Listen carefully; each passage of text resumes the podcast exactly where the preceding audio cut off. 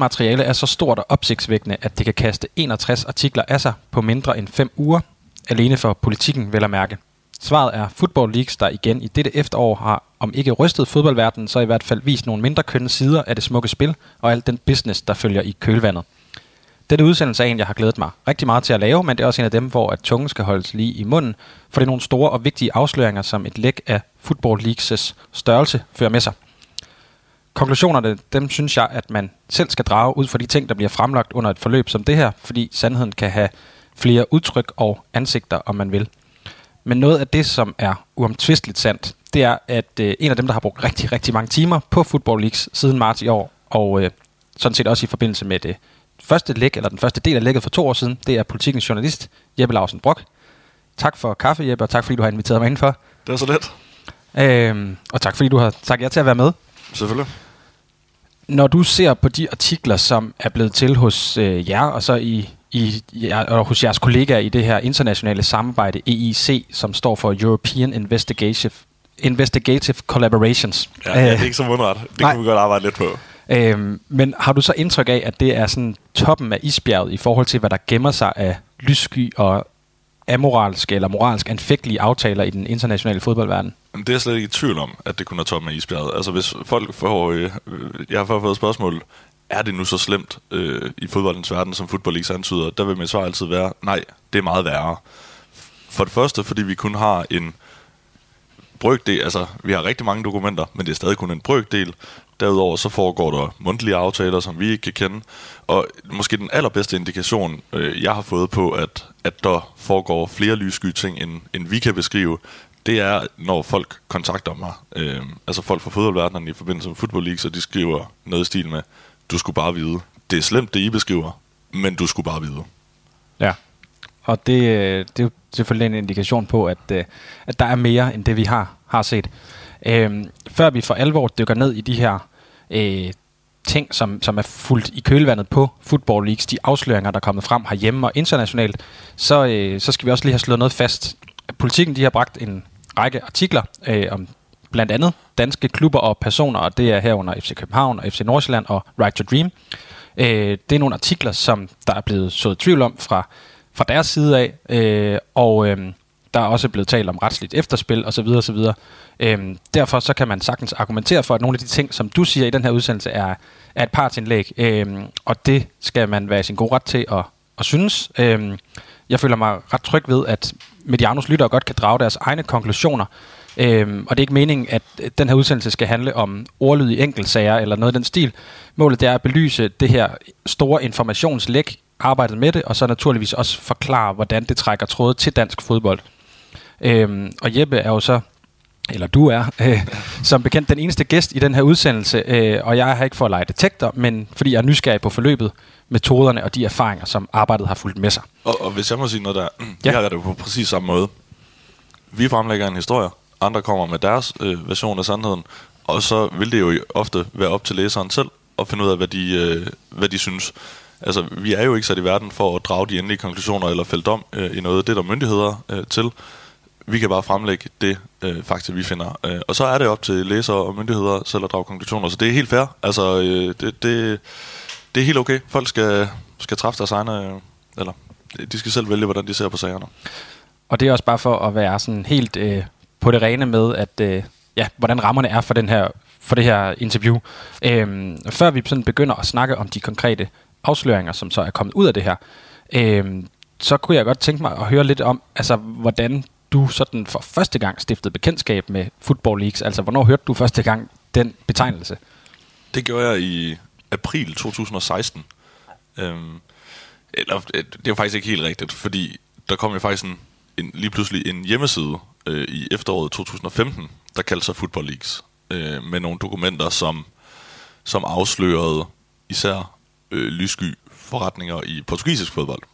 Øhm, så allerede dengang hørte jeg om det, og jeg tror faktisk også, at jeg i sin tid skrev til dem og hørte om de her dokumenter om danske klubber eller noget af den stil, fordi, øh, for at se, om, om der kunne være noget øh, interessant at kaste over. Men, øh, men det havde de ikke på det tidspunkt. I øh, foråret 2016 har de så fået så meget materiale, at de faktisk ja, ikke kan overskue det længere selv, og de beslutter sig for at begynde at overdrage det til øh, en journalist på Der Spiegel. Og Der Spiegel er med i netværket European Investigative Collaborations. Du har sagt det lidt flere, mange gange, eh, flere gange, jeg har. ja, Ike. Det er lettere at bare kalde det Ike. Øhm, som politikken er medstifter af. Og så var det ligesom via det øh, samarbejde, at vi begyndte at, at arbejde med det. Og øh, som sagt, så er det her ligesom en, en bølge 2. Er det fordi, der er kommet, altså der er tilvejebragt en hel masse nye oplysninger i en mellemliggende periode, eller hvordan skal man forklare, at, at det kommer sådan i, i bølger? Ja, dengang tror jeg, vi arbejdede med knap 19 millioner dokumenter. Øh, lægget, nu, lægget størrelse nu er oppe på øh, mere end 70 millioner dokumenter. Så der kom mange flere øh, kontrakter, e-mails, øh, Excel-ark og lignende til, øh, og, og fra forskellige steder. Så der er mulighed for at finde helt andre historier, end der var dengang. Og hvad ved man om dem, der ligesom står bag det her? Altså det, det, øh, det er jo selvfølgelig øh, din eller dine kilder, øh, men, men, men altså, jeg går ud fra, at det er mere end en person i hvert fald. Det, det siger de også, at de er, så det går jeg bestemt også ud fra, men, men det er jo omgivet af relativt stor mystik. Øh, den person, som Spiegel har kontakt til, det er en person, som kalder sig John. Det er en ung mand. Han er portugiser. Han øh, elsker fodbold. Og hans mission med det her er at prøve at rydde op i fodbolden, fordi han er desillusioneret over nogle af de ting, han har set. Og det er sådan i grove træk, det vi ved om John. Altså vi ved godt enkelte øh, flere ting. Øh, mest, mest vigtigt er det måske at vide, at, at en af grundene til, at man ved så lidt, det er, at han er i fare. Altså han lever simpelthen på flugt, øh, fordi der er magtfulde mænd i fodboldens verden, som gerne vil have fat i ham på en eller anden måde. Øh, så han, han bor sjældent mere end to dage et enkelt sted. Rykker sig simpelthen rundt i, i Europa hele tiden. Men er det også et andet sted, den, hvad skal man sige, den, den største, hvad kalder man sådan noget, men altså det, det, det største problem for jer et eller andet sted, at, at øh, det er nogle anonyme personer, som har tilvejebragt de her oplysninger? Der er to problemer øh, for os, øh, synes jeg. Det, at øh, det er anonyme personer, og det, at der er en risiko for, at øh, dele af materialet øh, er stjålet. Øh, på en, altså enten hacket eller, eller tilvejebragt på andre ulovlige måder.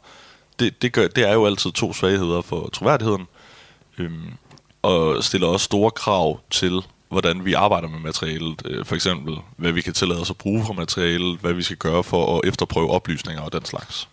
Ja, fordi der er vel også en risiko for, at det i virkeligheden er falsk, altså at det bare er, er pur opspind noget af det. Ja, det tror jeg bare ikke på. Altså nu har vi jo beskæftiget os med Football League så længe, at, øh, og det har jo før været et, øh, et modsvar fra klubber, at, øh, at det er falsk materiale eller forfalsket. Det har bare ikke vist sig at være tilfældet endnu øh, med nogle af de dokumenter, der er blevet brugt. Øh, der er ikke... Øh, der er masser af trusler om retssager og trusler om, at, øh, at man vil gøre alt muligt, fordi der er forfalskede ting. Det har bare aldrig i sidste ende vist sig at være tilfældet. Så der er egentlig ikke noget, der tyder på, at det skulle være forfalsket det hele. Jeg vil også sige, at den måde, vi får det på, det er fuldstændig ufiltreret. Det er ikke sådan udvalgte, her har du lige 10 dokumenter om Manchester City. Nej, nej. Altså, det er 20 millioner dokumenter om Manchester City, eller noget af den stil, hvor man kan se, hvilken sammenhæng, hvilken sammenhæng de indgår i, hvilke mailtråde de er en del af. Altså, det er meget, meget troværdigt materiale. Hvordan er det som sportsjournalist lige pludselig at sidde med sådan materiale af den her karakter. Øh, det handler selvfølgelig om fodbold et eller andet sted, men, men langt hen ad vejen, så er det jo også øh, juridisk stof, øh, og man kunne også sige, at det måske hører til på en graverredaktion eller en øh, finansredaktion eller sådan noget. Altså, øh, hvordan er det som... Ikke fordi, øh, ja, det er ikke for at sige noget dårligt om sportsjournalister, men, men det er noget andet end at, end at dække kampe og lave øh, øh, reaktioner med spillere og trænere. Det, det er selvfølgelig noget meget andet. Øh, mantraet på vores redaktion har min redaktør sagt mange gange, at det er, at vi ikke er sportsjournalister, men journalister, der beskæftiger os med sport. Øhm, og det siger jo egentlig meget godt, at vi skal kunne lave den her slags ting. Øhm, men det er da fuldstændig rigtigt, at der er nogle øh, emner, som er ukendte øh, for mig, eller var ukendte for mig. Øh, det vil de nu garanteret også være for folk fra en økonomisk, øh, eller fra en øh, økonomiredaktion, eller fra graverredaktionen fordi det er så unikt et område, som det er. Så det kræver uanset hvad, at man bruger meget tid på at sætte sig ind i, øh, hvad der kan ske. I begge tilfælde, både 2016 og nu, har jeg øh, arbejdet sammen med folk fra andre redaktioner. Øh, I 2016 var det netop, eller begge tilfælde har det faktisk været nogen, der har relativt stor erfaring med øh, erhvervsjournalistik. Og det har selvfølgelig været en, en hjælp. Øh, I den her omgang har det så kun været mig, der har siddet med selve materialet. Øh, men det har jo så også været rimelig godt rustet til, efter at have siddet med det tidligere. Men det er noget, noget helt, helt andet, og, og, og selvfølgelig meget sværere, fordi øh, hvordan læser man en fodboldkontrakt? Øh, der er jo simpelthen jo nogle juridiske besvindeligheder, man skal holde sig for øje, og der, fodbolden har jo sindssygt mange regler, som... Problemet med fodboldens regler er, at de ofte lader elastik. Altså, de er ikke synderligt klare, øh, og de er fyldt med, med huller, som folk kan udnytte. Og, og det der arbejde med at prøve at forstå det, det tager tid. Og hvordan sådan helt lavpraktisk er det så? Og, altså, har I fået adgang til en server, eller har I fået overdraget en harddisk, eller et eller andet, og ligger der så bare 10.000 vis af mapper? Øh, hvordan er det struktureret, hvis du kan sige noget om det? Øh, harddisken er overleveret til Spiegel. Og så er det... Øh, altså faktisk, i starten, så fik vi faktisk overragt harddiske tilbage i 2016. Men det, det er en meget ineffektiv arbejdsmåde. Så nu har vi en... Øh, Øh, altså nu er det digitaliseret, øh, så vi kan, kan søge i materialet øh, online. Ja. Og hvordan fungerer det så, altså når I på politikken finder noget øh, med eksempelvis en tråd til Tyskland, er det så der, så prikker I dem på spiegel på skuldrene og siger, her, hov, der var faktisk noget her, og, og omvendt. Øh, fordi at det siger jo sig selv, at det er noget, det, det er jo ikke sådan, at der kun, altså det begrænser sig til nogle nationale ting, snart tværtimod går ud fra, at det lige præcis er det internationale, som faktisk er, er udgangspunktet. Ja, man kan sige, den store fordel, altså det ville være svært at sidde og beskæftige sig med football leagues øh, alene. Der er en stor fordel ved at være et europæisk netværk, fordi fodbolden jo er international. Det er meget tit grænseoverskridende øh, handler, der, der taler om. Øhm, og ja, det vi gør, det er, at hvis vi finder noget med tråde til, til Tyskland, så øh, har vi et krypteret forum, vi kommunikerer på, og så skriver jeg ja, til en eller to af de journalister, som jeg kunne forestille mig, der sad med det på, på Spiegel, og sige, hey, har I set det her? Og så samtidig så har vi også ugentlige telefonmøder, øh, hvor vi kan hvor vi kan flagge eller gøre opmærksom på nogle ting, vi har, har fundet. Og så indimellem har vi også haft fysiske møder øh, rundt om i Europa. Med 70 millioner, eller med mere end 70 millioner dokumenter, så må der også være nogle veje, som, som er endt blindt for jer, hvor at I har siddet og tænkt, okay, her er der en historie, gået i gang med det, og så lige pludselig så så mangler man noget. Øh, et referat, eller den næste mail, eller hvad det nu kan være. Øh, altså, er der, nogle, er der nogle sager, som, hvor at du sådan har tænkt, om det her, det vil vi rigtig gerne skrive, men det kan vi simpelthen ikke, fordi at, at, at vi mangler stadigvæk en brik eller to. Ja, det, det, det har der været. Øh, og desværre, og det er ikke fordi, jeg ikke vil give konkrete eksempler på det. Øh, det, det er simpelthen fordi, at det er forsvundet i mængden. Altså, det er forsvundet i mit hoved. Altså, der, vi, vi har jo siddet med så, eller jeg har siddet med så mange forskellige historier, at at det drukner en, på en eller anden måde i, i mængden af informationer.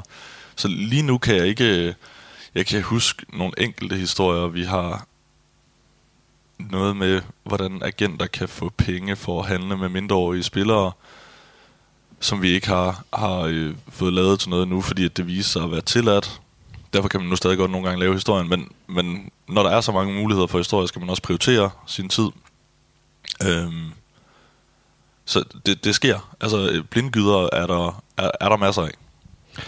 Og hvad med, øh, hvis, hvis vi sådan ser på så det, der så er kommet frem her hen over de sidste par måneder, fordi jeg går ud fra, at det jo også er noget, som I ligesom har aftalt i netværket, at det er den dato, der begynder vi at komme med de her ting, fordi at der, jeg går ud fra, at når først der bliver, øh, øh, man kan måske godt se lidt på det sådan, at, at, at det her netværk, øh, når de begynder når de medier begynder at lave nogle historier, så kunne jeg forestille mig, at der i den internationale fodboldverden øh, er rimelig meget opmærksomhed på det, fordi at når der Spiegel begynder at komme med noget, så kunne man måske godt formode, at der også kom noget fra nogle andre. Så det er vel også noget, I er nødt til at koordinere sådan øh, internt.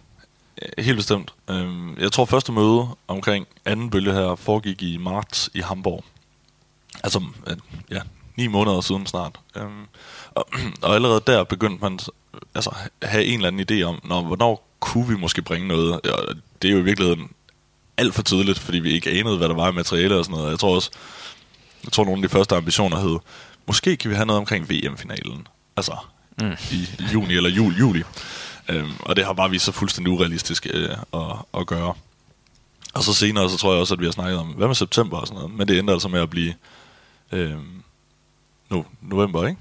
Jeg tror, den første artikel, Oktober. I bringer, det er den 29. oktober, ja. Så ja. Ja. på tasken til november. Ja. Øhm, så, så og den deadline altså sat for måneder siden. Men den er blevet rykket flere gange. Øh, og, og, og så prøver vi ligesom at aftale i grove træk nogle temaer for de fire publikationsuger, der har været. Øhm, første uge tror jeg, at skulle handle om, om klubberne og deres økono- økonomi. Øhm, og hvad de gjorde for at snyde forskellige regler, for eksempel Financial Fair Play, og hvordan man kunne lave en europæisk Superliga, øh, for ligesom at få mere magt og penge selv. Uge 2 skulle handle om arbejde med mindreårige spillere og den slags. Så prøver vi sådan ligesom at lave en eller anden form for tematisk inddeling af de forskellige uger. Det holder ikke helt, men i grove træk. Mm.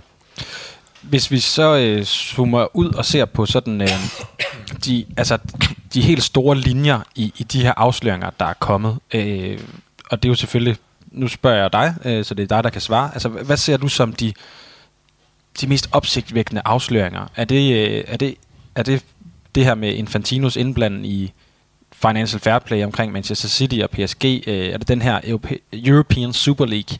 Øh, som der har været på tegnebrættet, eller hvad, hvad, hvad ser du som sådan den, den mest banebrydende afsløring rent internationalt? Jeg tror i hvert fald noget af det, der øh, har vagt flest reaktioner, har været den europæiske Superliga. Øh, især i, i Tyskland har jo været store banner på stadion om, at fansene ikke ønsker den slags. Øh, og hvis de skulle skabe en Superliga, så er det skrevet, det bliver uden os. Men øh, hvis vi skal snakke om, hvad der kunne... Det, det, det kommer jo ikke til at få nogen konsekvenser, den historie. Fordi vi har beskrevet et forløb og et arbejde, de har lavet, nogle planer, de har. Øh, hvorimod for eksempel øh, Manchester City's og Paris Saint-Germain's øh, fifleri, hvad jeg kan kalde det, fiksfakserier med Financial Fair Play, kan decideret få konsekvenser for de to klubber. Øh, det samme kan øh, Manchester City's og Chelsea's arbejde for at få mindreårige spillere og for eksempel betaling af forældre øh, til, til store talenter. Det kan også få konsekvenser for dem. Så det kommer lidt an på, hvad målestokken øh, er. Men uden, uden at det skal være sådan... Øh, nu spurgte du jo mig, men, men jeg, vil, jeg vil hellere sige, at det samlede billede af afsløringerne er det vigtigste. Altså, det her, de her historier, som jo er i, i mange hundredvis på tværs af de europæiske medier, udstiller, hvor meget penge og magt betyder i fodbold. Og det er egentlig det overordnede billede, som jeg synes er det vigtigste.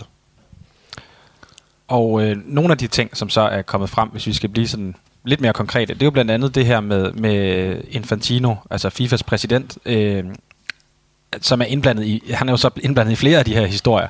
Øh, når man tænker på den måde, som hans forgænger Sepp Blatter øh, kom ud af FIFA, og det eftermæle, han har fået, øh, kan du så overhovedet se sådan en ændring? Øh, fordi at øh, ifølge de her afsløringer, så har han jo øh, Øh, jeg ved ikke, om han har handlet lige så amoralsk. Det er jo svært at vurdere.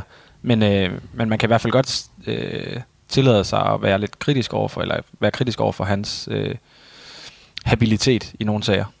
Ja, det kan man. Øh, og jeg vil sige, skeptikere øh, eller kritikere var jo allerede skeptiske, da han kom til, fordi han er jo opflasket i det her system. Han har jo været Platinis højre hånd, øh, og har ligesom lært af de, af de bedste, om man så må sige. Øhm, så for nogle er det måske ikke nødvendigvis en overraskelse, men det ændrer ikke ved, at det er vigtigt øh, at få, få frem, hvad han gør.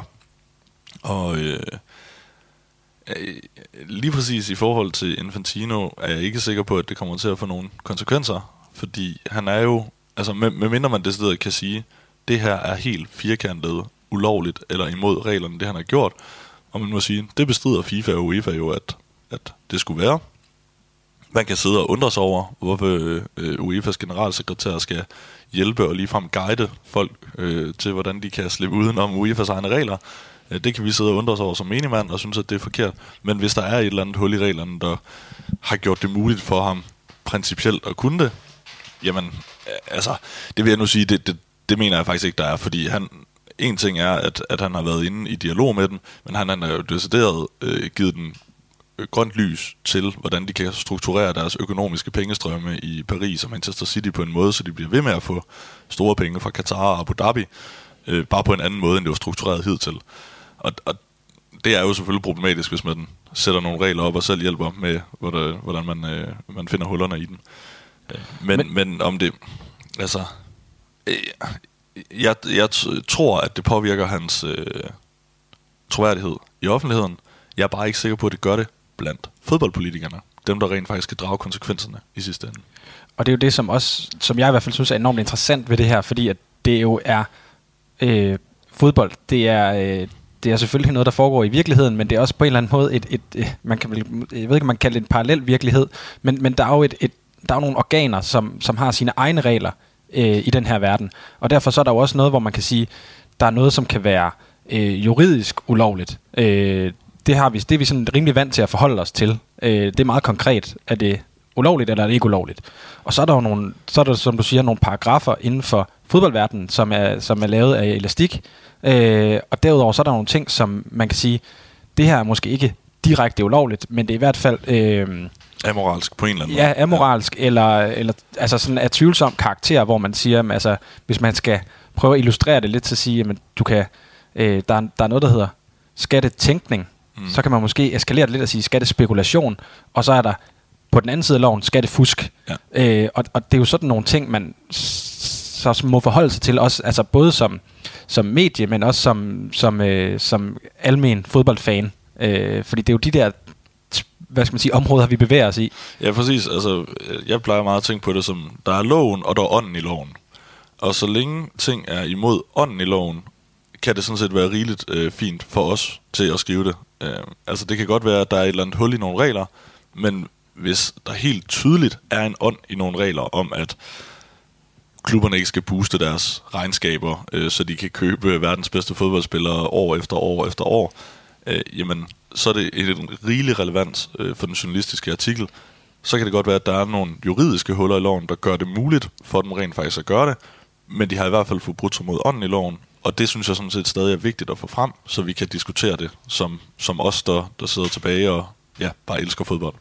Ja, og som i, i sidste ende jo betaler gildet. Øh, det er det. Man skal virkelig, virkelig... Altså, og det er faktisk noget af det aller, aller sværeste, øh, synes jeg rent journalistisk i de her historier, at, at få fortalt den enkelte læser, det her handler om dig.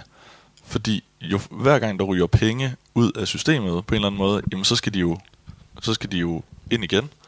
Og det kommer de via tv-pakker, stadionbilletter, merchandise og den slags. Og øh, ja, altså som, som man kan fornemme, så er det sådan, det, det, det, det, det kan være svært at, at rumme alle de her ting i, i den her snak også. Øh, men, men jeg synes, i forhold til det med Infantino, så kan vi tage nogle helt konkrete nedslag på de ting, fordi nu har vi gået lidt rundt om det. Øh, men altså, du nævner det her med, at han har hjulpet Manchester City og, øh, og Paris Saint-Germain med at omgå de her regler øh, i forhold til Financial Fair Play, som han selv har været med til at, at indføre. Og var en af de allerstørste fortalere for ud til.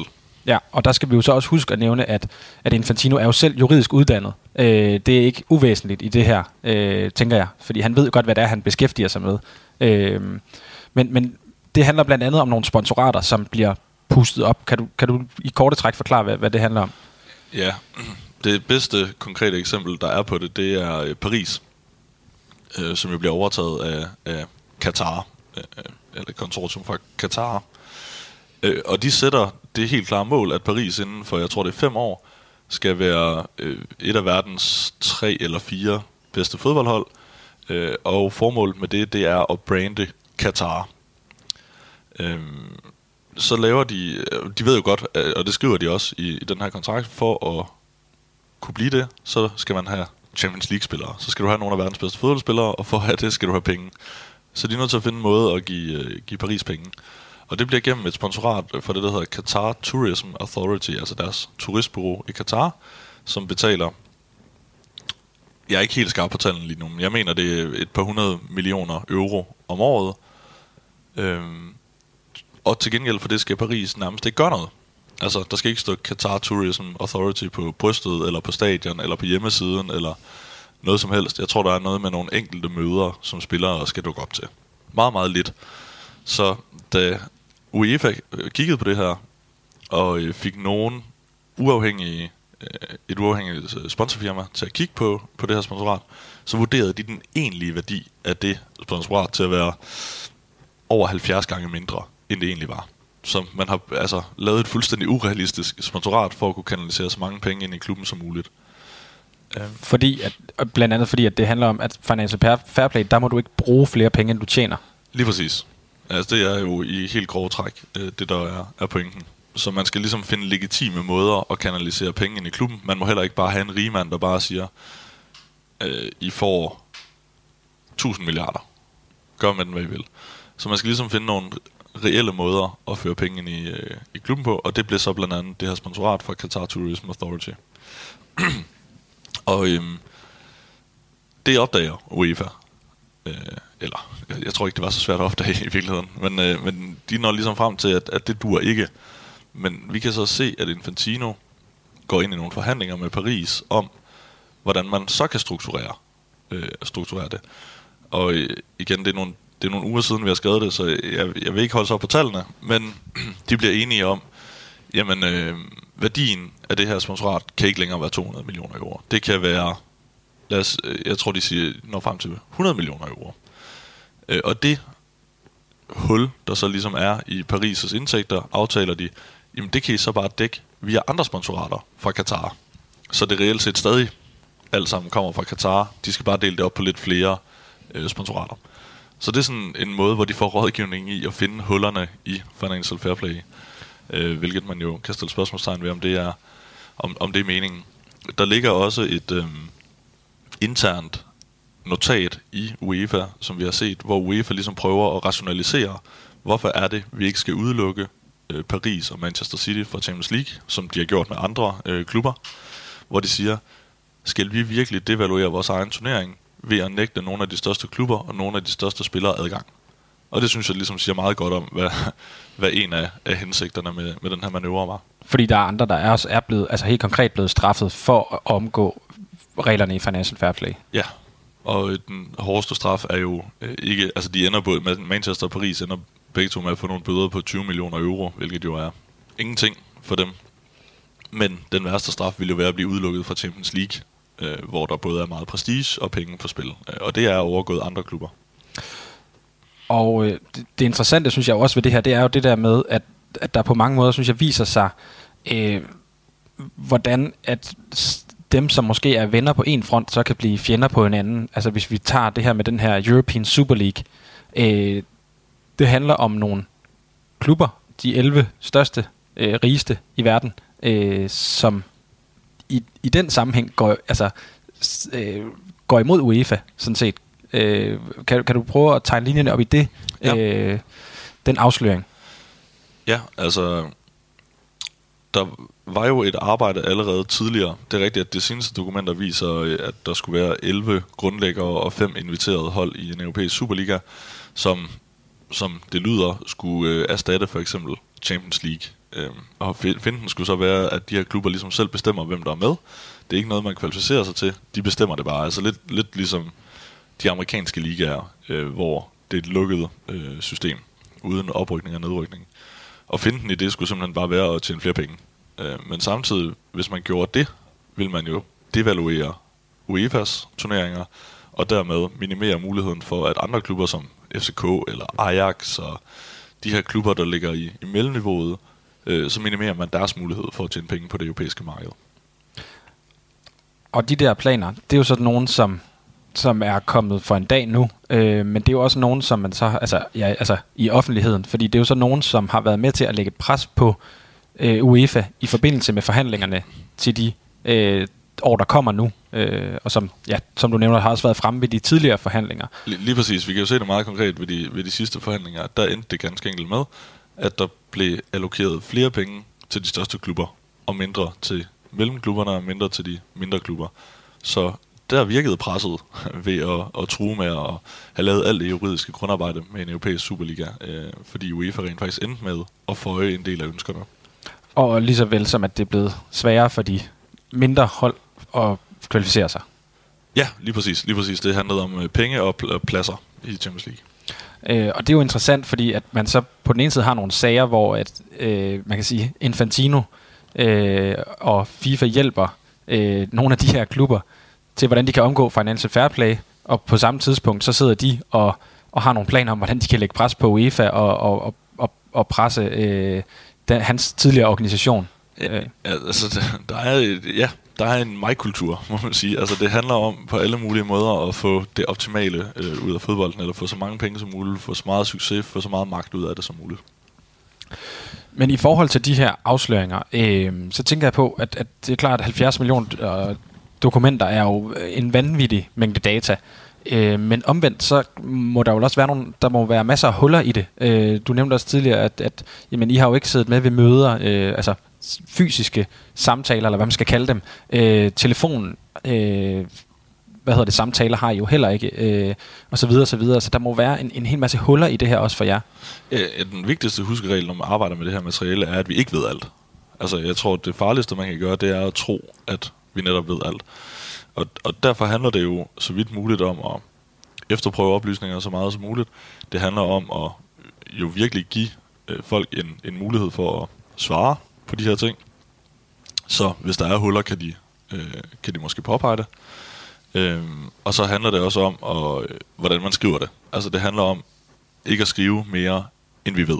Øh, og det kan lyde meget banalt, men det kan faktisk godt være, være svært, fordi man, man kan tro, at man kan se et helt billede, men, men det gælder om øh, ikke at skrive det hele billede. Det gælder om ligesom at, at øh, ja, skrive sig rundt om det, så man ikke skriver noget forkert, og man ligesom er åben over for, at der kan være, øh, være huller i den research. Så det, det er meget, øh, rent journalistisk er det en, en, en svær manøvre, øh, men egentlig også øh, meget spændende, fordi man virkelig lærer, hvor vigtigt det er at skrive præcis det, man ved, og ikke det, man tror, man ved.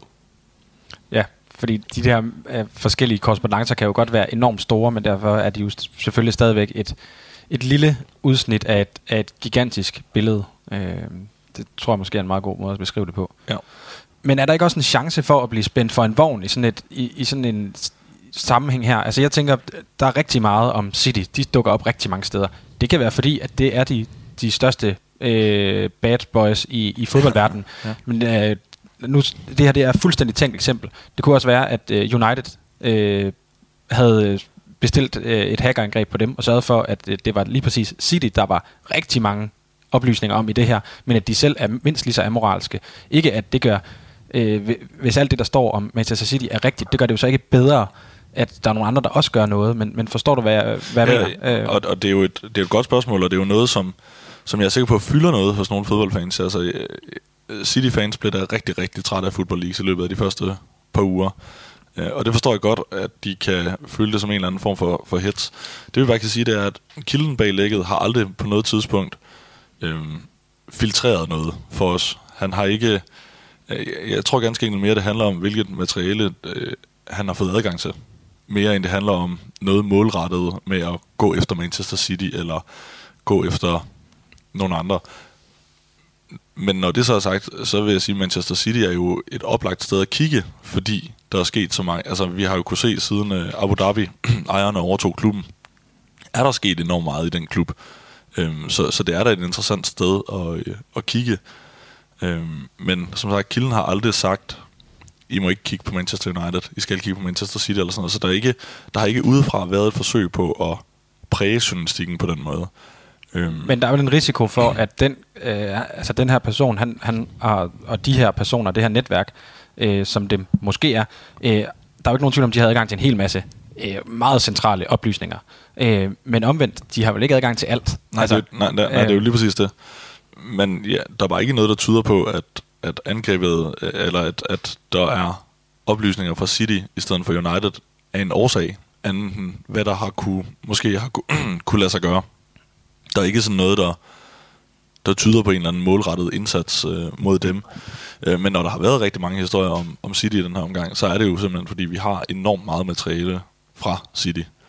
Øh, havde der været materiale fra United, så havde vi selvfølgelig også skrevet om det. Øhm, men hvor langt op i organisationen på politikken har det her, altså hvor højt op har, har det hos jer fyldt? Øh, fordi jeg tænker, det er jo, altså, øh, nogle øh, ret voldsomme øh, oplysninger, eller hvad skal man sige, afsløringer, som, som I har skulle bringe?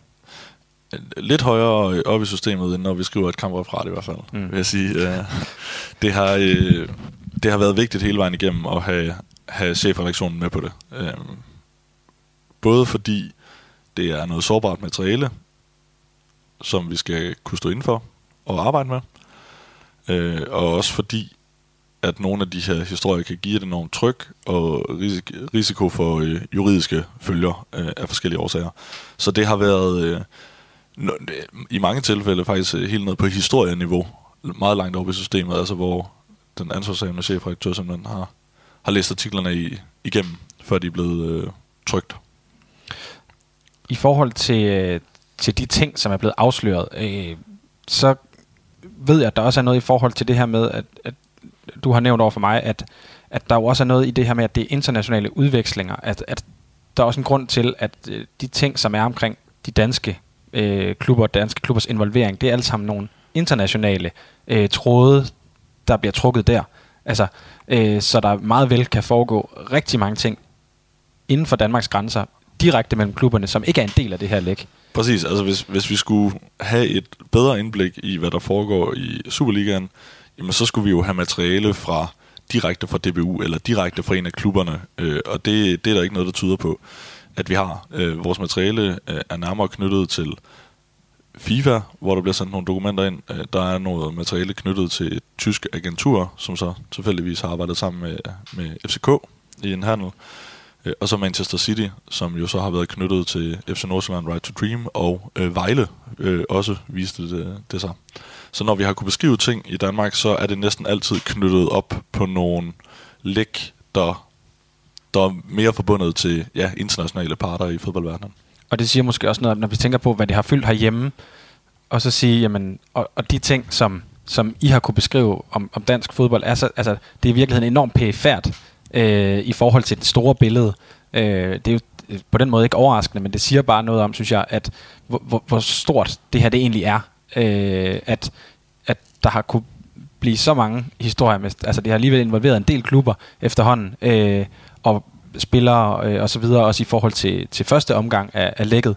Øh, men det faktisk ikke er jo, det er jo ikke et dansk læk, hvis man kan sige det på den måde. Nej, tværtimod. Altså, der, der er meget, meget lidt dansk materiale i, i det, eller ikke meget lidt, altså, men meget forholdsvis, lille, meget eller forholdsvis, præcis. Ja. Øh, der, faktisk har tyskerne har haft lidt det samme, altså Spiegel. Der har faktisk ikke været specielt meget i lækket, der har været øh, direkte knyttet til, til Tyskland, så hoveddrivkraften i hele det her projekt har, øh, har så påtaget så mange af de store internationale historier, fordi det er så internationalt medie, som det er. Men øh, det, det, det er ligesom også det er ligesom også det spændende ved, at det er så tilfældigt lækket. At, øh, altså, det er en, det er en jagt på de her historier. Altså, vi, vi ved simpelthen ikke, hvad der er at finde i den.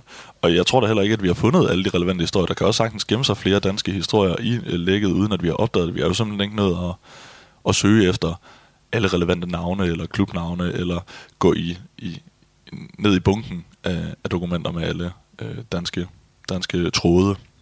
Nej, i den sammenhæng, så tænker jeg, at der kan også være altså, der ligger et stort øh, benarbejde i at gemme øh, alt det her materiale, fordi det kan jo være sådan noget med, at jamen, øh, FCK hedder FCK herhjemme, så kan det hedde FC København Internet. Det kan også være, at det er stadig FC Copenhagen, eller hvad det nu måtte være. Altså, jeg ved ikke præcis, hvordan det foregår, men det er sådan noget, jeg forestiller mig i forhold til, hvordan søger du det frem. Du kan jo ikke bare skrive FCK, og så får du alt, hvad der handler om, om FC København. Nej, men så får du så noget med FC Køln. Ja, og, ja men, altså, der, der er virkelig... Øh, øh, Ja, det, det er jo en hel uh, videnskab i sig selv, hvordan man uh, laver de bedst mulige søgetråde, og, og det er jo ikke noget, jeg endnu synes, jeg er specielt god til. Altså, jeg synes, der er virkelig, virkelig, virkelig meget benarbejde i det. Øh, netop fordi man skal søge på forskellige måder.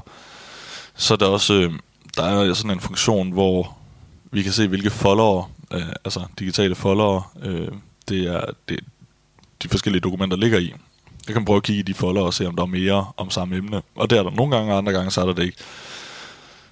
Ja, der, der er virkelig, virkelig meget benarbejde øh, i det. I forhold til de, øh, de danske tråde, altså de danske klubber og personer, der har været øh, i vælten, så øh, er det jo stadig øh, særligt FC Nordsjælland, øh, der er blevet en del øh, af det her, øh, og nok især i kraft af, af ejerskabet øh, gennem Right to Dream, øh, og så den her aftale, som blev indgået med Manchester City tilbage i 2010, Øh, nu er det en sag, som er kommet til at fylde rigtig meget herhjemme øh, i ja, i hvert fald i, i, øh, i fodboldverdenen. Øhm, hvor meget har du indtryk af, at den fylder uden for Danmark? Altså en aftale som den her? Jamen, den har jeg egentlig fyldt, øh, fyldt mere, end, end jeg havde forventet. Øh, fordi jeg egentlig så det som en ret, ret dansk historie på mange måder. Måske især den øh, tillægsaftale, der blev indgået mellem FC Nordsjælland og Manchester City i, i 2016, efter at Right to Dream havde overtaget FC Nordsjælland. Vi så det egentlig som en ret dansk vinkel til, til at starte med. Men det var både en, som... Øh, altså hele, hele setup'et mellem Manchester City og Right to Dream var en historie, som, som viste sig, at seks af partnerne i, i fællesskabet skrev om, og de engelske medier tog den, tog den også op bagefter. Øh, fordi der kan være nogle ting i kontrakten mellem FC Nordsjælland og Manchester City, der kan være i strid med nogle af fodboldens regler. Øh, og det, det, det fandt de meget interessant i, øh, i de engelske medier. Og hvad er det for nogle ting, som der øh, kan være øh, i strid med reglerne?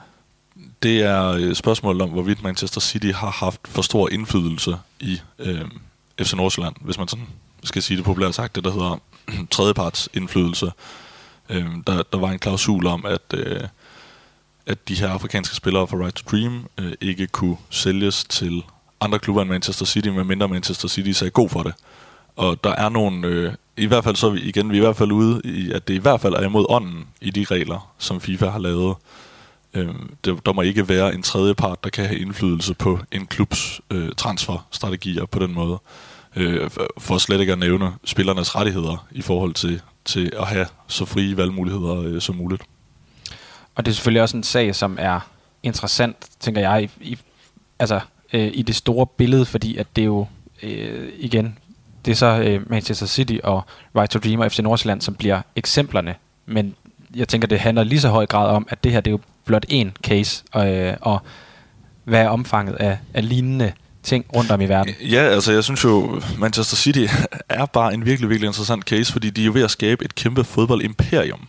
Altså, hvor de, de har også købt en klub i øh, den Uruguay, Uruguay, jeg ved ikke, hvad man siger, en anden divisionsklub i Uruguay, øh, hvor målet er lidt det samme, øh, som det er med Right to Dream. Øh, altså, de har jo aktier i, øh, ikke fysiske aktier, men, men penge og en kontrakt med Right to Dream, som gør, at de kan få adgang til nogle af de største afrikanske talenter.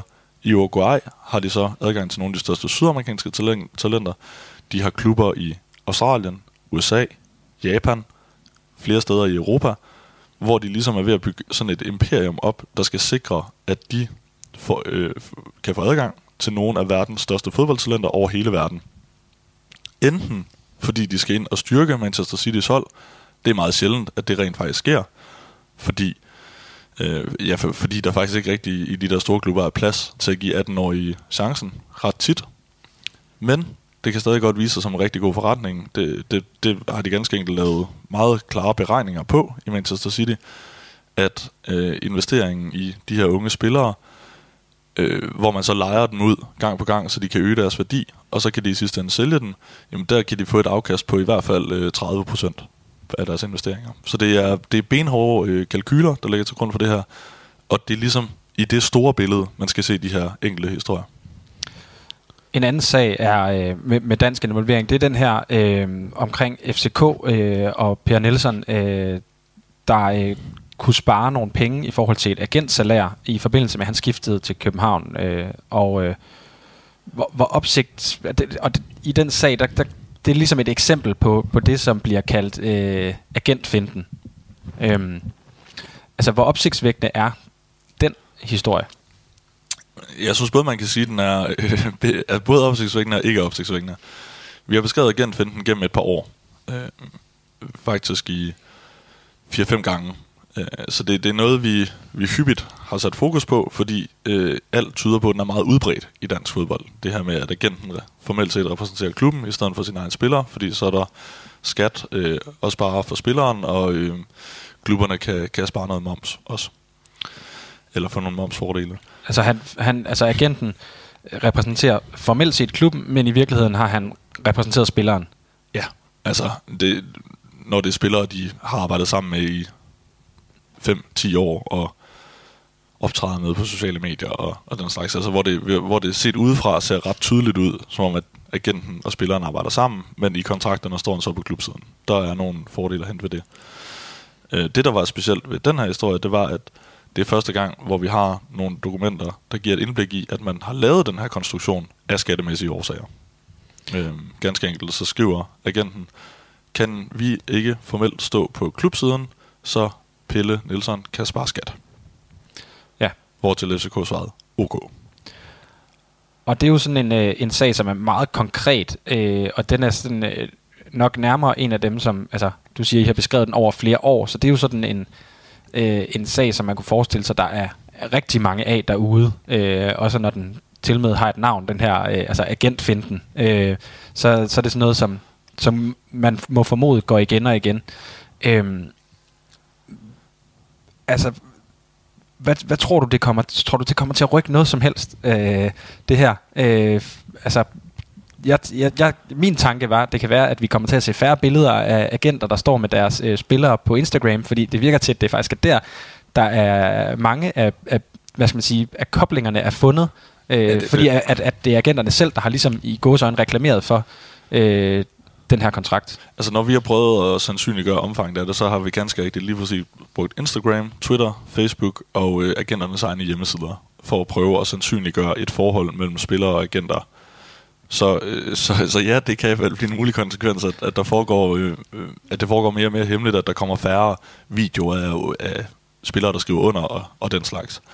Men øh, efter at vi nu har sat fokus på det gennem øh, så lang tid, så siger Skattestyrelsen så også nu, at de er opmærksomme på, at det her finder sted, og de vil øh, begynde at, en indsats mod det.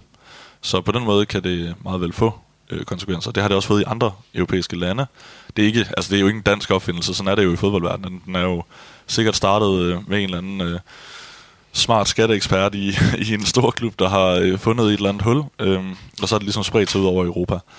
I, øh, blandt andet i Spanien har nogle af de store klubber fået, øh, øh, og spillere fået skattesmæk for, for flere hundrede millioner kroner.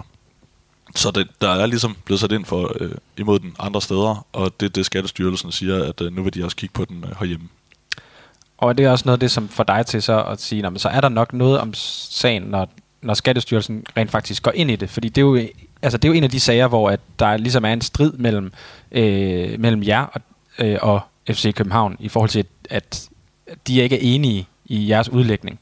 Men jeg tror, jeg tror man skal se det, altså det er jo en meget konkret sag. Uh, altså jeg vil sige, det her er jo sket over 100 gange de seneste år. Det er, det er en helt normal måde at gøre det på. Uh, så, så når Skattestyrelsen går ind i det, så er det selvfølgelig en bekræftelse i, at vi har fat i noget af det rigtige igennem de to år, uh, vi har beskrevet det. Men det har jeg nu aldrig rigtig været i tvivl om, fordi hvis du snakker med folk fra fodboldverdenen, uh, uden for referat. Sådan er det jo desværre tit. Der er jo en eller anden form for tavshedens lov i fodboldens verden, at man ikke bare råber op. Nogle af de eneste, der rent faktisk har været øh, villige til at, at råbe op og advare mod den her finte, det er Spillerforeningen. Øh, af to årsager, nemlig at deres medlemmer risikerer en skattemæssig, altså risikerer et skattesumæk, og derudover, at det stiller dem ret dårligt juridisk, at deres agenter har skrevet kontrakt med klubben altså, så er de jo ikke længere formelt set deres repræsentanter, så hvor er den juridiske sikkerhed hos spillerne, hvis de går med på de her konstruktioner? Så Spillerforeningen er faktisk nogle af de eneste, der ligesom har advaret mod den og stået åbent frem og sagt, at det her foregår. Øhm, men altså, snak med, med alle mulige folk fra den danske fodboldverden uden for øh, referat, så skal de nok øh, fortælle, at, øh, at det er rigtigt, at, at man gør det her. Men, men hvad får det dig til at tænke, at, at øh, altså fordi at det er klart, at, at på det formelle plan, når øh, I kommer til at stå alene i kraft af, at I også er, hvad skal, i Danmark, i kraft af, at I også er øh, dem, som har eksklusiv adgang til materialet, så er det også ligesom jer, der skal øh, løfte de her øh, snakke et eller andet sted, fordi at øh, man kunne jo godt forestille sig, at hvis det var noget, som alle danske medier havde adgang til, så ville der også komme en, en kæmpe bølge af forskellige artikler, og på den måde vil de forskellige medier jo ligesom kunne et eller andet sted danne fælles front, altså man kunne bakke op om hinanden og så sige, jamen det, som de skriver, det har vi også de samme oplysninger omkring. Men det kan I jo ikke, øh, når I er de eneste, der har adgang til materialet. Så på den måde, så kommer I jo også til at stå alene, som, altså så bliver I i højere grad en part et eller andet sted. Ja, det, det er faktisk lidt en udfordring. Øhm, og det gælder jo faktisk alle læk-historier. og, og sådan set også, når Berlingske har skrevet om øh, hvidvask i Danske Bank, den stod de jo også længe med øh, enormt, øh, eller stod alene med rigtig, rigtig længe. Fordi vi andre medier jo simpelthen ikke havde adgang til samme materiale, så vi vidste jo ikke, hvilke ben vi, vi skulle stå på, når vi læste det her. Øh, det er også derfor, at, at vi kan se, at rigtig mange af vores historier fra Football League bliver citeret øh, på den her måde, hvor der står mediekolon, og så øh, hovedpåstanden i vores historie. Og det forstår jeg godt, de andre er jo nødt til at, at, at holde det ud i strakt arm, fordi de ikke selv har dokumenterne, men, bare kan se, hvad vi skriver. Øhm, og, og det er en selvfølgelig en udfordring i forhold til, jo flere opfølgninger, der kan blive lavet, jo større et, et pres og et større fokus kan man også få på nogle områder, der indimellem fortjener øh, det fokus, som vi prøver at rette mod det. Og det er helt generelt en udfordring i, ja, simpelthen i historier, der handler om lækager. Øhm. Men hvis vi skal øh, vende tilbage til det her, for eksempel det her med, med, med agentfinden, så tænker jeg på, at det øh, er det ikke også med til at sætte fans i et dilemma, øh, fordi man som fan vil man jo gerne have, at ens klub tænker sig om. Altså, øh, man vil gerne have, at de bruger pengene bedst muligt, øh, og man vil gerne have, at de henter de bedst mulige spillere. Øh, og i den sammenhæng, så kan man jo godt som klub gøre nogle ting, som er øh, ikke ulovlige, men som øh, på vej derhen af i hvert fald, eller som du siger, imod ånden i, øh, i en given øh, lov. Jamen det, det, det er jo... Jeg, jeg så en, en FCK-fan på Twitter, der havde prøvet at, at spørge sine FCK-venner om, øh, under den forudsætning, at det rent faktisk var lovligt det her, synes man så, man skulle gøre det eller ej? Og det var en, en meget lige fordeling øh, mellem fansene. Øh, at at nogen, nogen synes, at det, så vil det bare være smart, og nogen synes at stadig, at det er amoralsk at gøre, fordi det jo øh, de her dokumenter øh, øh, tyder på, at det i det her tilfælde klart var af skattemæssige årsager, at man gjorde det sådan. Øhm, jeg vil så sige, når Skattestyrelsen går ind i det, er det jo nok fordi, at de mener, at, øh, at en del af de her finder i hvert fald ikke er tilladt, øh, og, så, og så er der jo ikke så meget rafle om, kan man sige, hvis, hvis det er det sted ulovligt. Men det der med, og øh, sporten handler jo på alle mulige måder om at gå til grænsen. Og det er jo egentlig også det meget af det her gør. Øh, men når der er en risiko for det over grænsen, så er det selvfølgelig også vores forpligtelse at, som, som medier at skrive det. Og det er ikke altid let, tror jeg, at være fodboldfan i det hele taget, øh, fordi rigtig, rigtig mange derude, og, og vi er vel også selv fodboldfans, altså ellers så havde vi jo, jeg jo ikke beskæftiget mig med, med sport i så mange år. Øh, og, og det er jo fordi, vi elsker selve spillet. Men noget af det, der foregår i kulissen, kan bare være enormt svært at forlige sig med. Og hvad kan man så gøre? Jamen det værste øh, problemet er jo, at det eneste, du kan gøre som enkelt fan, det er at, at drage øh, konsekvenserne af, øh, af din moralske indstilling, og det vil være at blive væk. Og et eller andet sted er det jo også urimeligt, at det er os, som, som har den reneste kærlighed til sporten, som skal tage kampen på en eller anden måde. Og samtidig, så nu siger du, det er ikke nemt at være fodboldfan. Det, det vil jeg egentlig godt give dig ret i, og det handler ikke om, at jeg holder med AGF. Øhm, det handler men, også lidt om det. men, men et eller andet sted, så er det jo også et, et, et, et paradoks for klubberne, øh, tænker jeg. Men, men hvis, hvis den finte er så udbredt, som, som, som du giver udtryk for, jamen så er det jo et, et eller andet sted også et konkurrencevilkår, øh, at et, hvis, i det her tilfælde FC København ikke er villig til at lave den finte, så kan det være, at den anden klub er villig til at gøre det, og så får de ham i stedet for den her spiller. Altså, øh, der er, også, der er jo også nogle ting, der er meget værre end agentfinden, nemlig at man bare slet ikke oplyser om agenter i øh, kontrakterne, så det, der bliver lavet alle mulige øh, aftaler med agenterne under bordet, så man slet ikke kan føre kontrol med det. Det er jo faktisk endnu værre. Så, så man kan også som fan øh, prøve at sige sådan, det var da trods alt ikke det værste, de kunne gøre. Nej, øh, jeg tror, den der øh, rangstige for, for moral øh, er, altså med, med det som er kommet med, med Football League, den, den, den, er, den er ret, øh, hvad skal man sige, den er ret lang, den stige, altså... Øh, Jamen, og, det er jo, og det er jo rigtigt, at hvis, hvis alle gør det, skal man så lade være, fordi så stiller man sig i en dårligere konkurrencemæssig situation. En ting er i forhold til de andre danske klubber, men for en klub som FCK kan det jo også handle om, om konkurrencen øh, med andre, andre øh, klubber, der vil have fat i de samme spillere. Det, det er jo, på den måde spiller spiller man jo ubevidst hinanden, øh, eller bliver man ubevidst spillet ud mod hinanden hele tiden i den her verden. Ja, og samtidig så taler du om det her med, med at der er en, altså, om tavshedskultur, altså så man har ikke lyst til at sige, øh, vi gik glip af den her spiller, fordi at der var nogle andre, der brød reglerne. Vi holdt os på modden, og han var kommet til os, hvis, hvis alle havde spillet efter reglerne. Altså. Jamen det, og det er jo også, øh, hvis man skal drage paralleller til, øh, til, øh, til øh, doping, dopinghistorikken i cykelsporten, som jeg egentlig godt synes, øh, man kan på nogle måder i hvert fald. Øhm, jeg tror, en af grundene til, at der er så få, der er villige til at stå frem, det er risikoen for, at de jo også selv har gjort et eller andet, der er forkert. Og jo flere, der er fedtet ind i det på en eller anden måde, det, det er ikke, fordi de nødvendigvis har gjort noget, der er lige så slemt som andre. Men så snart man stiller sig frem og peger fingre af andre, så øh, gør man også sig selv meget sårbar. Altså man placerer røven lige i klaskehøjde. Øh, fordi der så vil være andre, der er villige til at gå efter en selv. Øh, og hvis vi begynder at nærme os en tid, hvor meget få klubber eller personer i fodboldverdenen er 100% rene, så, så er det jo klart, at der vil være en tavshedslov, fordi øh, man vil være bange øh, for at stå frem. Samtidig så vil man være bange for, for eksempel hvis, hvis man er en agent, der står frem og fortæller om noget fusk, jamen, så vil man være bange for at have, have såret nogen, eller hvad hedder det, gjort så ondt på nogen, at man risikerer at ikke kunne lave handler med for eksempel den klub eller lignende. Altså, det, det er, det er et, et spil, der er meget, meget svært at agere i, så jeg misunder jo ikke fodboldens aktører. Det, jeg kan godt forstå, det er svært, men jeg synes også, det er ærgerligt at høre nogen, der siger, jamen, der foregår meget værre ting, end det I har beskrevet. Jamen, så sig det da. Sig og du, det, tænker på, du tænker på Kasper Julemand, som, som ser det meget konkret i et interview med, med Eurosport. Han siger, at der er foregået øh, 110, øh, eller ting, der er 110 gange værre. Og, og det er ikke fordi, at jeg skal betvivle, om der er ting, der er foregået 100, eller ting, der er 110 gange værre. Det kan der sagtens være. Men hvis der er det, så vil jeg da ønske, at, at de fortalt, hvad er det? Hvad er det, der er 110 gange værre? Fordi det eneste måde, vi kan rydde op i sporten, det er jo ved at snakke om det, og ved at få det frem i, øh, i lyset. En anden sag, øh, det er den her om øh, Andreas Christensen, øh, der til daglig spiller i Chelsea, og så øh, også på landsholdet. Øhm, hvad går den sag ud på? For det er jo så et, et tredje eksempel. Det handler om, øhm, igen så er det jo en fli af et større billede.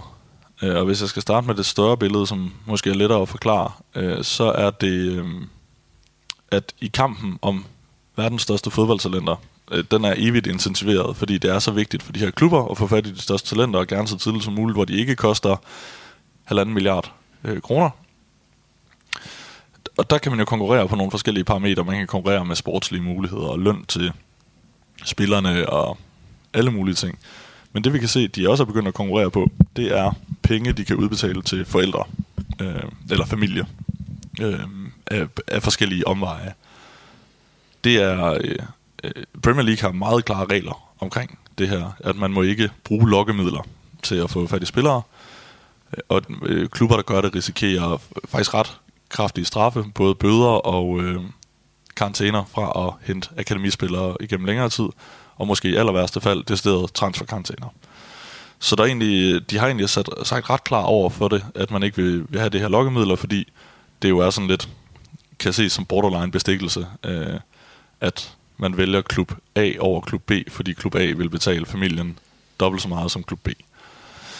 Øh, I Andreas Christensens øh, tilfælde, der kan vi se nogle, nogle dokumenter fra Chelsea, øh, der, der beskriver, at han samme dag, som Andreas Christensen tiltrådte i klubben, så hans far, Sten Christensen, blev øh, hyret som, som talentspejder, selvom det ikke er en, en chance, han har haft, eller... Nej, han er øh, målmandstræner i, i Brøndby Præcis. til daglig. Præcis, han, han ser nemlig ikke ud til hverken at have været talentspejder, øh, hverken før eller siden. Øh, og, og ovenikøbet så blev han ansat øh, til en løn, der gjorde ham til den suverænt bedst lønnede talentspejder, hvor når vi har snakket med eksperter fra, fra fodboldverdenen, hvis man skulle opbære den løn, han gjorde, som var 11.400 pund plus moms om måneden i minimum fire år, øh, hvilket beløber sig til omkring 5 millioner kroner.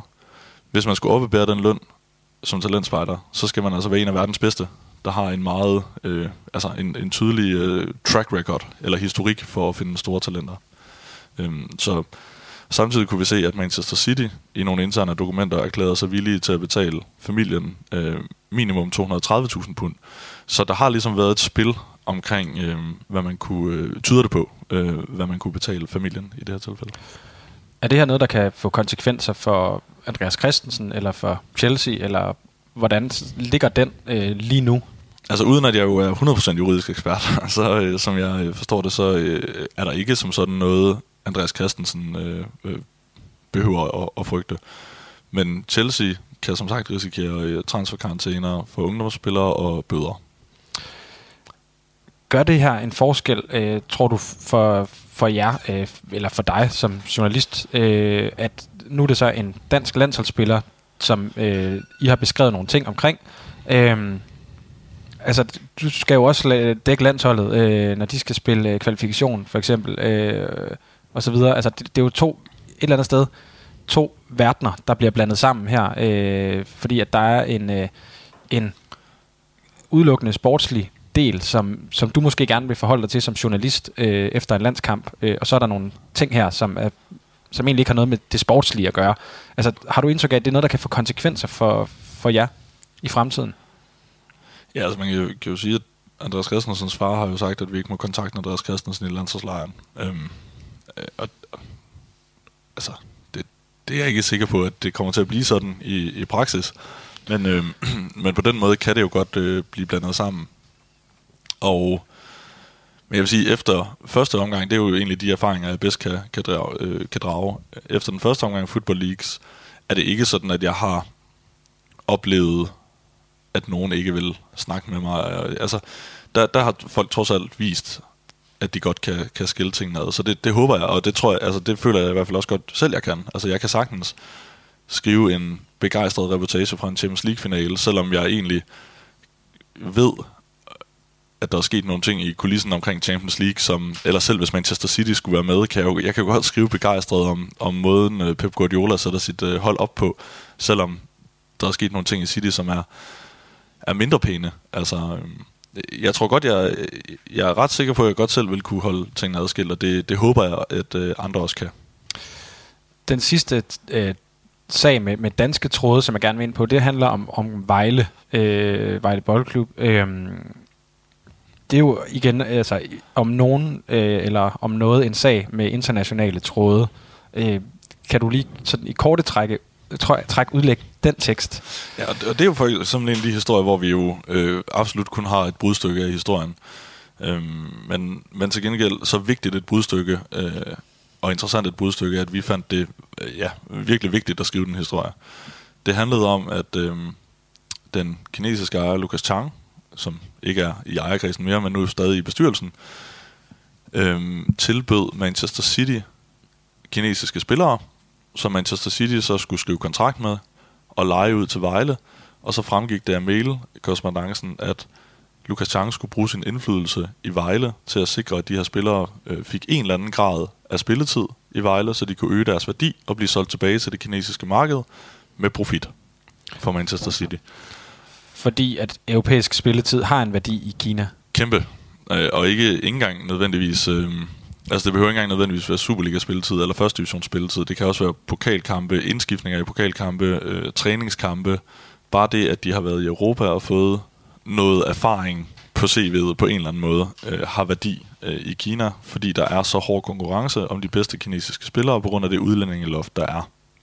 Og på grund af de mange penge, der er ude i Kina. For det her, der skulle øh, Lukas Chang, i, ifølge mailsene øh, med Manchester City, have 250.000 pund, altså lidt over 2 millioner kroner. Så det var sådan et eksempel på, at han var villig til at bruge, eller nogen vil sikkert sige misbruge, den klub han ejede til egen vindings skyld, hvor det samtidig vil kunne, altså skulle have en eller anden form for sportslig indflydelse på klubben. Og det er jo for mig et fuldstændig vanvittigt interesse øh, clash der er her øh, i Vejle. Øh, og i det hele taget er det jo ikke tilladt at agere som agent, når du samtidig er ejer eller bestyrelsesmedlem i en, i en klub. Så, så den historie, synes jeg faktisk er, er meget, meget vigtig at sætte fokus på. Er det også en, øh, en historie, som har fået opmærksomhed andre steder end herhjemme? Den, øh, Tyskland har skrevet lidt om den, ja. Øh, og så øh, vil jeg, øh, synes jeg, at Eurosport har lavet nogle, nogle rigtig gode indslag om det også. Det viser, at de rent faktisk parallelt var i gang med at, at prøve at beskrive noget af det lignende. Selvfølgelig ikke med det samme materiale, som vi havde, men de var faktisk også i gang med at sætte fokus på det her. Så, øh, øh, og BT har også tidligere skrevet noget om nogle enkelte handler fra øh, klubben, der så, så mærkeligt ud. Så, så der, der, der har efterhånden været en del danske medier, der har sat fokus på, hvad der foregår i Vejle. Og hvad, altså sådan, uden at, sådan at, at fælde en dom, så tænker jeg mere sådan, hvad er det for et indtryk, det efterlader dig med, i forhold til, hvilken rolle Vejle spiller? Altså, øh, i sådan, altså, er Vejle en brik i et større internationalt spil, eller altså, hvordan ser du det her? Det. Fordi at, at øh, ja, Vejle er en dansk øh, traditionsklub og så videre. Altså, kunne det ske alle steder, eller, eller hvordan ser du den her sag? Øh, ja, igen, uden altså, at fælde om. Men ja, jeg kan jo ikke øh, fælde, fælde om, det må vi lade disciplinærinstansen gøre. Øh, men, men jeg synes bare, der er rigtig, rigtig mange alarmklokker, der ringer. øh, klubben har jo hentet 59 spillere på to og et halvt år, og mange af dem har ikke, øh, nogle af dem har ikke været i nærheden af gode nok til, til klubben.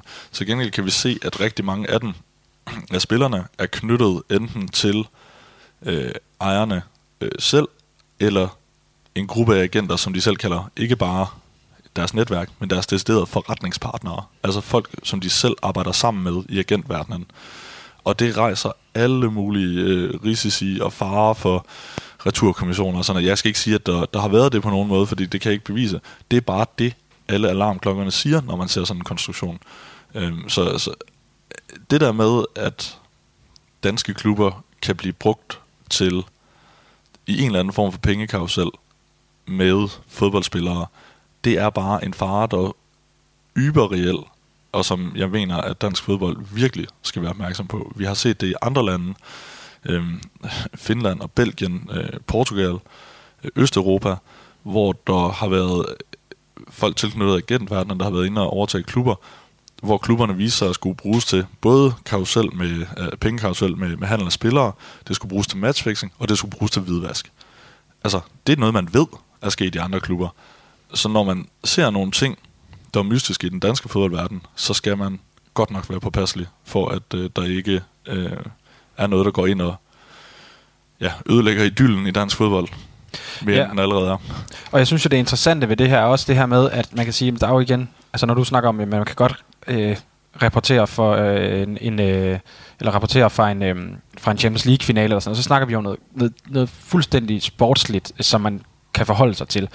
Og så omvendt, så, så er der bare sag på sag på sag på den anden side, som det handler jo dybest set om penge hele tiden. Øh, tror du, at øh, der, altså, hvad, så hvad siger du som årsagen til, at det lige præcis er fodbold, som bliver så centralt i det her? Fordi jeg tænker, hvis, hvis du sidder oppe i, altså, i, øverst i de her konstruktioner og tænker penge, penge, penge, jamen så har jeg i hvert fald en eller anden formodning om, at så kunne de lige så godt have kastet sig over noget andet. Det må være, fordi der er noget sårbart i fodbold, der giver nogle muligheder. Ja, der, der er to ting. I det hele, sportsverdenen i det hele taget er sårbar. I hvert fald den europæiske øh, sportsverden. Og der er... Og hvorfor er den det? Ja, det, det, det, det skal jeg nok lige komme ind på. Og så vil jeg bare sige, at fodbolden står ud i forhold til de andre idrætter, som egentlig også er sårbare, fordi der er flest penge i fodbolden. Når sporten er så, så sårbar, så er det jo, der er rigtig mange fordele, hvis sporten har sin autonomi, altså den fungerer uafhængigt af regeringer og uden politisk indblanding og sådan noget. Men det betyder også, at sporten jo egentlig er sat til at regulere sig selv, men uden at have præcis de samme redskaber, som for eksempel politiet har i form af aflytninger og den slags. Øh. Samtidig har sporten ikke rigtig implementeret et, et proaktivt og effektivt tilsyn med sig selv. Så på den måde er risikoen for at blive taget meget lille, og muligheden for gevinst er meget stor. Og når man har det, så er det bare høj risiko for kriminelle aktiviteter. En, øh, en simpel cost-benefit i forhold til så mange andre Jamen, aktiviteter. Ja. Fuldstændig. Øhm, tror du, der kan ligge noget i, at øh, der, som du nævner, så t- helt tilbage i 2015 kommer de første dokumenter i det her øh, football øh, leagues, øh, men, men at i meget høj grad har den her verden også fået lov til at øh, være i gåsøjne i fred øh, i forhold til så mange andre verdener, at, at det er nu så, øh, jeg, for mit indre blik ser jeg sådan en dyne, der bliver løftet lidt, og så får man som offentlighed øh, langt om længe et indblik i, hvad det rent faktisk er, der foregår og er foregået øh, i en verden, som rent økonomisk er eksploderet fuldstændig vanvittigt over de sidste 30 år. Altså, kan man, kan man se det på den måde? Øh, det mener jeg sagtens, man kan. Altså, jeg mener jo stadig, at folk skulle have været skeptiske inden da. Altså, det var måske mest på det store politiske niveau, at vi kunne se med FIFA-skandalen og korruption der, at der var noget at komme efter, øh, hvor Football Leagues måske har bidraget mere på klubniveau, øh, at der foregår nogle, nogle interessante ting der. Men selv på klubniveau havde der jo været cases, hvor man kunne se, eller sådan rynke lidt på næsen og begynde at tænke, ah, det er vist ikke helt fint i kanten. Så jeg mener jo, øh, at et af, en, noget af det virkelig skidte ved, ved sporten og også fodbolden, er, at, at dem, der styrer fodbolden, har vist sig meget lidt villige til at gøre noget, indtil det er helt op i deres ansigt. Øh, så de slet ikke kan ignorere det mere. Og der kan Football Leagues måske bidrage til at være det, der er helt op i deres ansigt, så de er nødt til at gøre noget. Men jeg har også lært af at beskæftige mig med sport i 10 år, og der har jeg lært at være skeptisk, indtil jeg er modbevist om, at der rent faktisk vil, vil ske noget. Ja, fordi jeg tænker også, kan, kan det også føles lidt som at, at slå i en bolledej, ikke at øh, i er moralens vogter, men alligevel i forhold til det her med at beskrive agentfinden over adskillige år, uden at der egentlig som sådan sker noget ved det. Øh, andet end at, at det bare bliver et faktum, at jamen, det foregår. Og så når der kommer den femte historie, tænker jeg, så kan man også, altså fra jeres side, når I sidder og så siger, øh, på det her, kigger på det her materiale og siger, hov, der var agentfinden en gang til. Skal vi bruge vores ressourcer på at beskrive det endnu en gang, fordi det har ikke nogen konsekvenser? Ja, jamen det, det er meget trættende, og det gælder, det gælder desværre bare rigtig bredt i sportens verden. Ikke kun fodbolden, men at man kan, kan beskrive rigtig mange ting øh, gang på gang. Øh, det skal faktisk siges lige omkring agentfinden, at, at det var faktisk noget allerede efter vi beskrev den første gang, at DBU faktisk gik ind og strammede op øh, i forhold til, hvornår man er at regne for en spillers agent. Altså det her med, kan man bare stå som klubbens agent, hvis man rent faktisk de facto er spillerens agent. Det gik de faktisk ind og strammede reglerne for i øh, efteråret 2017. Så, så øhm, lige præcis der kom der rent faktisk en konsekvens meget hurtigt, ja. men kun på det danske marked, og det er jo også problemet i, i fodboldens verden. Jamen, så gør DBU det, men ja, der kan stadig være frit spil i alle mulige andre lande. Øhm, Ja, så ja. Jo, det er lidt øh, desillusionerende nogle gange at beskæftige sig med, med sportens verden i det hele taget. Men handler det også om, at det måske er, øh, det er i hvert fald den fornemmelse, jeg lidt sidder med, når jeg sidder, nu har jeg jo selvfølgelig også op til, til vores aftale her siddet og, og gennemtrålet alt det, som I har lavet, hvor jeg tænker, det er godt nok nogle kæmpestore afsløringer, øh, hvis, det, hvis det hele holder vand, som kommer i løbet af fem uger. Det er en meget koncentreret periode. Det er godt nok svært at øh, for, for menig mand øh, som ikke øh, har det som et arbejde at sidde og læse det, at, øh, at konsumere alt det her og, og, og, og rumme alle de her ting på en gang. Altså man kan jo godt blive sådan lidt blaseret og være sådan, jamen okay, det hele er øh, øh, noget, noget skidt noget, og, og, og når det så kommer over så kort en periode, jamen så er det sådan lidt, nå, nu ruller Football Leagues, og så på et eller andet tidspunkt kan man jo ikke rumme mere. Jamen jeg, jeg tror, det, det er helt klart en del af svagheden, og faktisk også noget, vi bør snakke om i, i vores europæiske medier, eller i vores øh, gruppe, om det vil give bedre mening at tage en uge vente en måned. tage en uge, vente en måned. Fordi når vi kører de her meget koncentrerede perioder, altså det er, jo, det er jo lige før, at vi har det på samme måde, som du har det til sidst, øh, eller har det, også har det, vi kan jo heller ikke konsumere det hele, og sidder også, som vi snakkede om tidligere, altså lige nu kan jeg jo dårligt nok huske, hvad jeg har skrevet om Super League og, øh, og øh, Infantinos indblanding i Financial Fair Play, fordi det ligger så langt tilbage, og er så mange historier siden. Øh, og det indtryk, man let kan sidde tilbage med efter det, er måske netop, som du siger, at der er godt nok meget galt i fodbolden. Nå, det går videre. Der er fodbold på søndag, lad os tage på stadion. Øhm, og, og der tror jeg faktisk godt, at vi kan arbejde lidt mere med, hvordan vi sikrer, øh, at, at det kommer bedre ud. Øh, fordi jeg tror, du har ret i, at, at de her meget koncentrerede perioder, vi har arbejdet med både første gang og anden gang, øh, er en udfordring for læserne. Man, man, man gider jo heller ikke, man gider jo heller ikke hver dag i nyhederne se øh, død og ødelæggelse. Altså, fordi så, så til sidst så bliver man blind for det. Og, og det er måske i virkeligheden en, en svaghed ved vores dækning, at, at vi, vi kan være med til at gøre folk blinde øh, ved at beskrive så meget. På og så, så tænker jeg også på, at det, det gør jo også det gør jo ondt på, på fodboldhjerterne, øh, at altså, ja, det er død og ødelæggelse. Det her det er jo så også død og ødelæggelse for fodboldens sjæl, øh, kan man sige. Ikke? Altså, det gør jo ondt øh, at, at læse de her historier gang på gang, når man bare i går sådan bare gerne vil se fodbold og nyde det. Altså, det, jeg tænker også, der ligger noget i det, at der, det, det brænder hvor meget man rummer, øh, og, og få at vide af, af dårlige ting om, om det, man holder så meget af. Jamen, det, det tror jeg også. Jeg, jeg vil faktisk, altså, men jeg vil virkelig godt rose øh, dem, dem jeg i hvert fald har kunne følge på Twitter og haft kontakt til i det her forløb. Jeg synes egentlig, de har været rigtig gode til at øh, eller rigtig øh, venlige til at, at tage det her ind, og så tage det for det, det er, og, og ligesom forholde sig til det på en, synes jeg, fair måde, øh, ud fra det, jeg har set. Selvfølgelig vil der altid være negative kommentarer indimellem, men jeg synes egentlig, det virker til, at, at folk tager det til sig. Men jeg kan også godt se, at flere og flere når dertil, hvor de, hvor de efterhånden ønsker, at stopper det ikke snart. Øh, og det, det forstår jeg godt. Altså, det, nogle gange er det det rare og, og bare ja, leve det gode liv, øh, og ikke øh, minde sig selv øh, om, eller blive mindet om øh, noget af det, af det dårlige, der foregår. Har, sådan rent personligt, har det her så alt det, du så nu har læst øh, og skrevet, og, øh, og alt det, som du ikke kan sige noget om, fordi det ikke er konkret nok, øh, altså har det også et eller andet sted fjernet noget af magien øh, ved fodbold for dig? Øh, eller kan du godt lægge det væk, når du skal tænde for øh, Champions League næste gang? Øhm, Ja, ja det, det er nok et sted midt imellem. Øhm, jeg, jeg kan mærke for eksempel, cykelsporten har jeg mistet, det, det elskede jeg. Og det har jeg altså ubevidst mistet noget for. Jeg kan stadig godt se en, en fed bjergetappe, men dopingproblematikken har over tid øh, gjort, uden at jeg jo tror, den er lige så alvorlig nu, som den var tidligere, har gjort, at jeg har mistet noget interesse. Jeg tror også, det sker gradvist med fodbolden, men hvis jeg for eksempel tænker tilbage på VM i sommer, som jeg var så heldig at dække, eller måske endnu federe, øh, vores 5 i Irland, da vi kvalificerede os til VM, det var da, altså, det var da lige så fedt. Det er da en af de største fodboldoplevelser, jeg har haft. Og, og det kom jo på et tidspunkt, hvor jeg havde beskæftiget mig rigtig meget med fodboldens skyggesider. Så heldigvis, vil jeg sige, har det ikke ødelagt kærligheden til spillet, men, men det, der foregår i kulissen af spillet, øh, det, det, det er ikke altid øh, lige kønt. Men indtil videre tror jeg godt, øh, jeg, jeg, jeg ved det ikke, jeg, jeg ved det ikke, jeg, jeg tror det vil vise sig over tid, om, øh, om, om det påvirker mig. Øh, på en eller anden måde, så synes jeg også, at øh, landsholdsfodbold øh, på en eller anden måde er noget, noget andet for mig. Øh, det, det, det tror jeg, jeg kan holde en renere interesse for end, end klubfodbold. På en eller anden måde. Men, men jeg er også, jeg, det er også ret let for mig, fordi jeg har ikke et hold.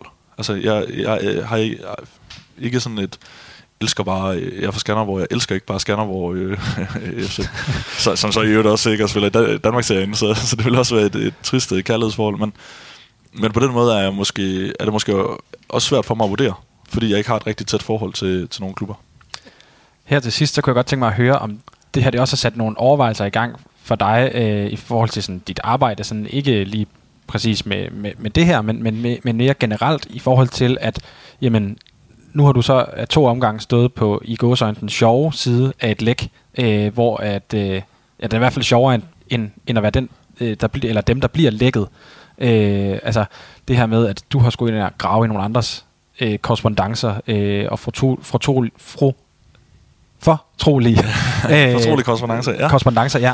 Øh, I forhold til dit arbejde, altså i arbejder jo også med anonyme kilder, og øh, det kunne være nogle interne diskussioner, øh, som øh, man måske ikke har lyst til, øh, skal bringes for en dag, øh, eller, eller, eller private ting. Altså, er det, er det noget, som, som, som du har lært øh, noget af, tror du?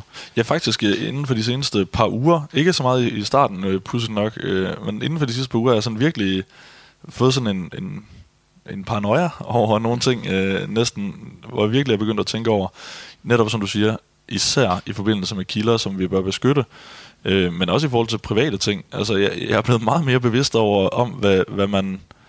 Altså, hvor sårbar man egentlig er i den digitale verden. Øh, så øh, altså, jeg er ikke nået dertil, hvor jeg har øh, truffet de nødvendige øh, sikkerhedsforanstaltninger for at, at gardere mig mod det. Men, øh, men jeg kan bare mærke, at det er begyndt at fylde i baghovedet. Fordi det er så konkret det her, så når du lige pludselig kan se en hel mail-korrespondence mellem det en hel masse mennesker, så lige pludselig så, så bliver det vendt på vrangen. Og, og det kunne jo et eller andet sted lige så godt være øh, nogen, der lækkede, øh, jamen, hvad skal vi sige, øh, alt hvad der var foregået på politikken, øh, eller hvad det nu måtte være. Ja, der vil bare ikke være noget at finde jo. Det er jo For, det. Forhåbentlig. jamen, det, det, er jo det, der, jamen, det, det er jo det, der er så sårbart. Man er så sårbar i sin øh, personlige kommunikation, fordi jeg har da helt sikkert skrevet noget til nogen, som vil lyde upassende, hvis det kommer ud i, i den brede offentlighed. som man er bare sårbar. Ja, og øh, med det, så vil jeg øh, lukke ned for den her snak om Football Leagues, øh, der nu med sin anden bølge har vist os nogle af fodboldens skyggesider. Og så må vi se, hvad konsekvenserne bliver, øh, hvad der holder i retten, og hvad der bare øh, får lov at fortsætte, som om intet var hent, og man kan øh, putte over i kategorien øh, amoralsk, øh, eller noget i den stil. Tak øh, til dig, øh, Jeppe Larsen Brock fra Politikken, for at stille op. Det var så lidt. Og tak til dig, der har lyttet med derude. Det er dig, vi er her for. Du har lyttet til en podcast i kanalen Mediano Magasinet, der er vores nye kanal for det indhold, som holder lidt længere end det andet, øh, og som egner sig godt til eksempelvis weekenden eller den lange togtur. Hvis du kan lide det, du hører her, så hjælp os med at sprede budskabet om Mediano Magasinet. Tilbage er blot at sige, at mit navn er Sture Sandø. Tak fordi du lyttede med.